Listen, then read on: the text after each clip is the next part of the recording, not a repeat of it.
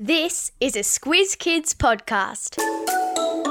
Your fresh take on what's happening in the world around you.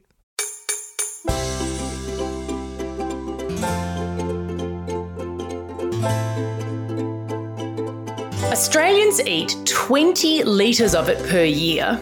It wouldn't be possible without science, and there are some seriously weird flavours. This is your Squiz Kids shortcut to ice cream the podcast where we dive into the who, what, when, where, why, and how of the big news stories. I'm Amanda Bauer. And I'm Bryce Corbett. It's almost summer, which means it's almost summer holidays, which means it's almost time for our days to be filled with swimming and playing outside and eating ice cream.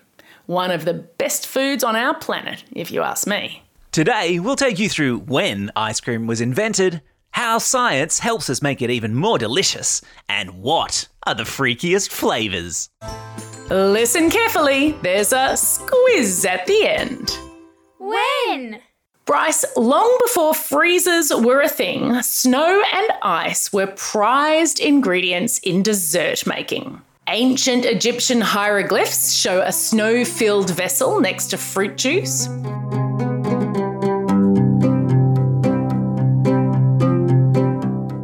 Recipes for snow chilled sweets are included in a first century Roman recipe book.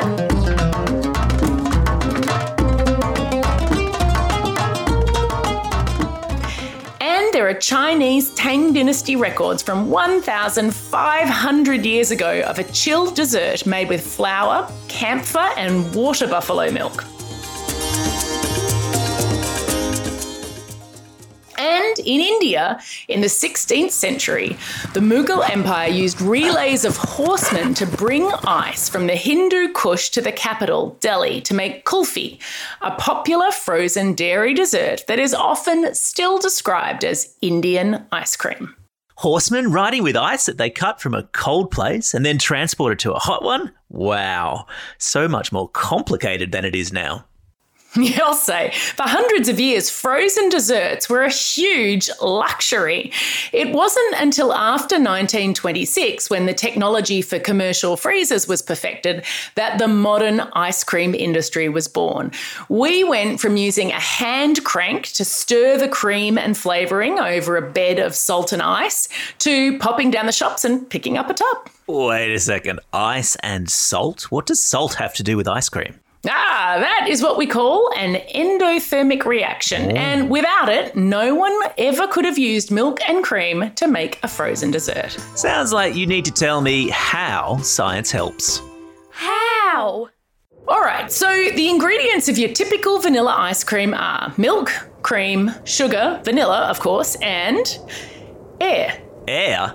Yeah, air makes up anywhere from 30 to 50% of your typical ice cream.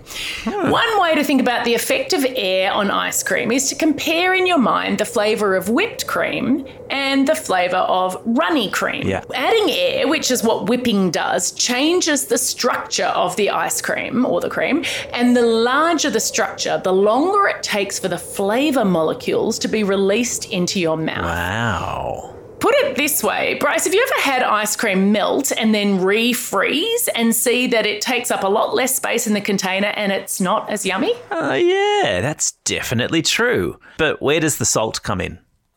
All right, well, water freezes at zero degrees Celsius, right? Yep.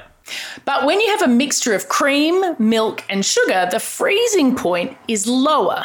So to get our ice cream mix to freeze, we have to make the ice colder.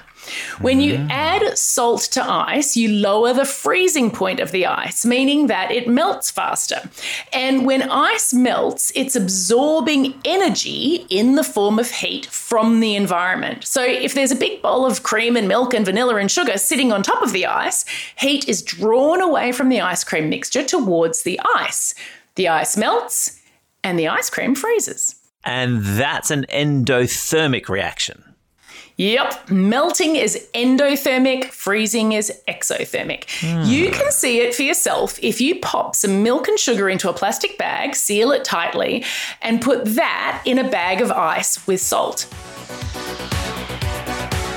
You dance around like a crazy person for a few minutes, and you will have made ice cream. The ice cream will have frozen, and the ice will have melted. Link in your episode notes to give it a try. Cool.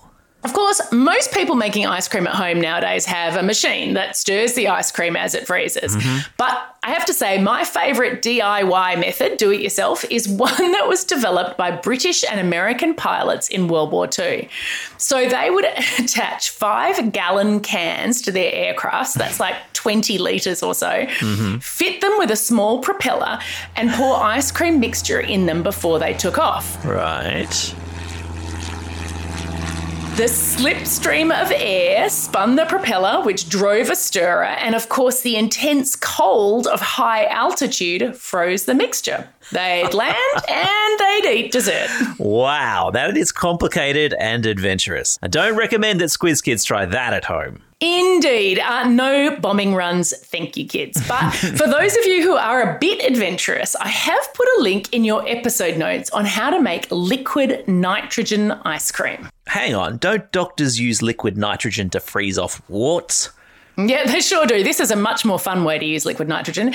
It's an amazing thing. So, nitrogen exists all around us as a gas, uh-huh. and it only becomes a liquid at minus 196 degrees. Right. It has to be stored in a special container to keep it as a liquid. And as soon as you pour it out into our regular atmosphere, it basically boils off and becomes a gas. Ah. But you can pour it into an ice cream mixture while you're stirring that mixture, and it freezes it so quickly that it's extra creamy and delicious. Mm. You'll see in the links that I provided that I've also suggested some other very cool experiments you can do with liquid nitrogen, including turning your breath into a solid and freezing and shattering flowers. Cool. Playing with states of matter is a ton of fun. Those early ice cream lovers couldn't have conceived of liquid nitrogen ice cream. They didn't even have freezers. So, what other new freaky things are happening in the world of ice cream? What? All right, Bryce. So when I Googled weird flavors of ice cream, which I thought was a good place to start for this, I found the following three things. And I want you to tell me what you think they have in common. Mm-hmm. Okay. Yep. Number one, fish and chip flavored ice cream that looks just like a plate of fish and chips. Ooh. Number two, pizza flavored ice cream with tomato, oregano, salt, and garlic. Oh. And number three, a smoked salmon ice cream sandwich made for the occasion of Canada's 150th birthday. Oh.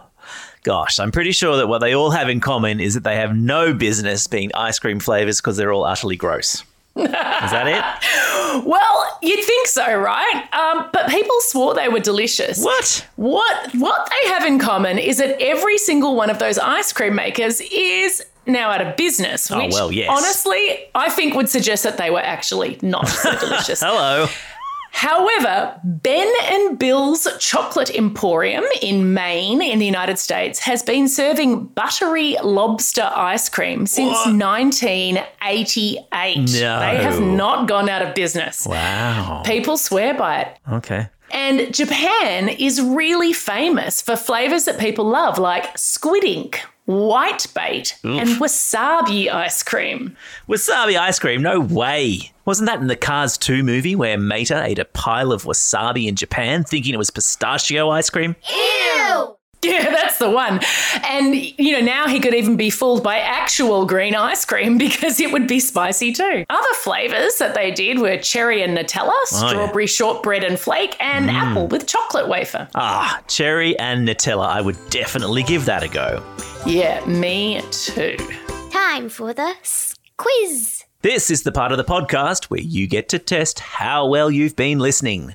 Question number one In which country did a relay of horsemen ride ice to the capital to make frozen desserts? That's right, it was India. Well done if you got that one. Question number two, also tricky. What is the ingredient in ice cream that changes its structure to make it bigger and tastier? Take a deep breath of it if you got it right. It's air. Question number three. If you had to choose between fish and chip flavoured ice cream, pizza flavoured ice cream, or smoked salmon flavoured ice cream, which one would you choose? Yes, well, if you answered none of the above, then that is in fact the correct answer. That's all we have time for today. Thanks for joining us as we explored the who, what, how, where, when, and why of ice cream. Now get out there and have a most delicious day. Over and out.